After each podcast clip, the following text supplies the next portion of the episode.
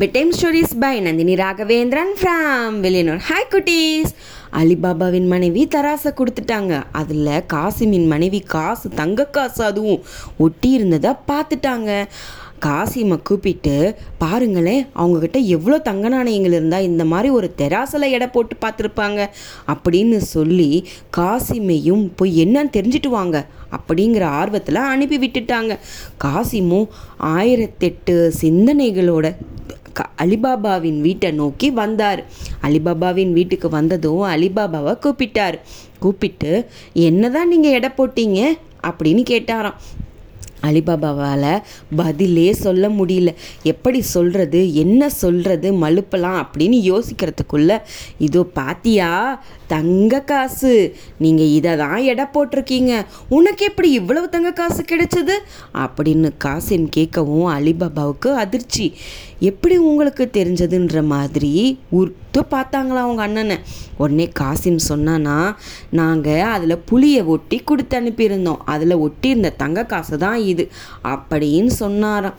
உடனே காசிம் கிட்ட இன்னுமே நம்ம உண்மையை மறைக்க முடியாதுன்னு தெரிஞ்சுக்கிட்ட அலிபாபா நடந்த எல்லா விஷயங்களும் காட்டுக்கு போனது கழுதையை மேய்ச்சது தங்க காசை எடுத்தது கழுதையின் மேலே ஏற்றுனது கொண்டு வந்தது திருடர்கள் சொன்ன மந்திரம்னு எல்லா விஷயத்தையும் சொன்னாராம். சொன்ன உடனே காசிம் ஏற்கனவே பேராசைக்காரன் இப்போ அவருக்கு இன்னும் பேராசை அதிகமாகிடுச்சு. எப்படியாவது அந்த மந்திரத்தை தெரிஞ்சுக்கிட்டு போய் நம்ம அங்கே இருக்கிற எல்லா தங்க நாணயங்களும் கொண்டு வந்துடணும் அப்படின்னு மனசில் ஒரு எண்ணம் ஓடிச்சு. உடனே அலிபாபா இதுக்கப்புறம் நீ என்கிட்ட உண்மையை முழுசாக சொல்லலைன்னா நான் ஊரில் இருக்க எல்லாரையும் கூப்பிட்டு நான் இந்த விஷயத்த சொல்லிடுவேன். அப்புறம் உனக்கு தான் பிரச்சனை அப்படின்னு சொல்லி மிரட்டுற மாதிரி சொன்னாராம். உடனே அலிபாபா எந்த தயக்கம் இல்லாமல் எனக்கு ஒன்றும் பிரச்சனை இல்லை. இருக்கிறத நான் எல்லாருக்கும் கொடுத்துட போகிறேன் நீங்கள் வேணும்னா நீங்கள் போய் எடுத்துக்கோங்க. நான் வேணாம் சொல்லவே இல்லையே அப்படின்னு சொல்லிட்டு அண்டா காக்கசம் மூடிடு சீசே அபு காக்கசம் அந்த மந்திரங்களை அவருக்கு சொல்லிட்டாரு காசிம்க்கு. காசிம் அது நல்லா மனசில் ஏற்றிக்கிட்டாரு திரும்ப திரும்ப சொல்லி சொல்லி பார்த்தாராம். தன் மனைவி கிட்ட சொல்லிட்டு மறுநாள் விடிய காலையிலேயே நல்லா ரகமான கு கழுதைகளை பத்து தேத்தி எடுத்துக்கிட்டு அங்கேருந்து வீட்டில் இருந்து கிளம்பினாராம் காட்டுக்கு. எதுக்கு? அந்த தங்க நாணயங்களை அள்ளிட்டு வர்றதுக்கு. உடனே காசிம் அந்த கழுதைகளை கூட்டிக்கிட்டு அலிபாபா சொன்ன அதே மரத்து பக்கத்தில் இருந்த குகையை எப்படியோ தேடி கண்டுபிடிச்சிட்டாரு. அங்கே போய் அந்த பாறைக்கு முன்னாடி நின்று அண்டா காக்கசம் அபு காக்கசம் திறந்துட்டு சீசே சொன்னாராம்.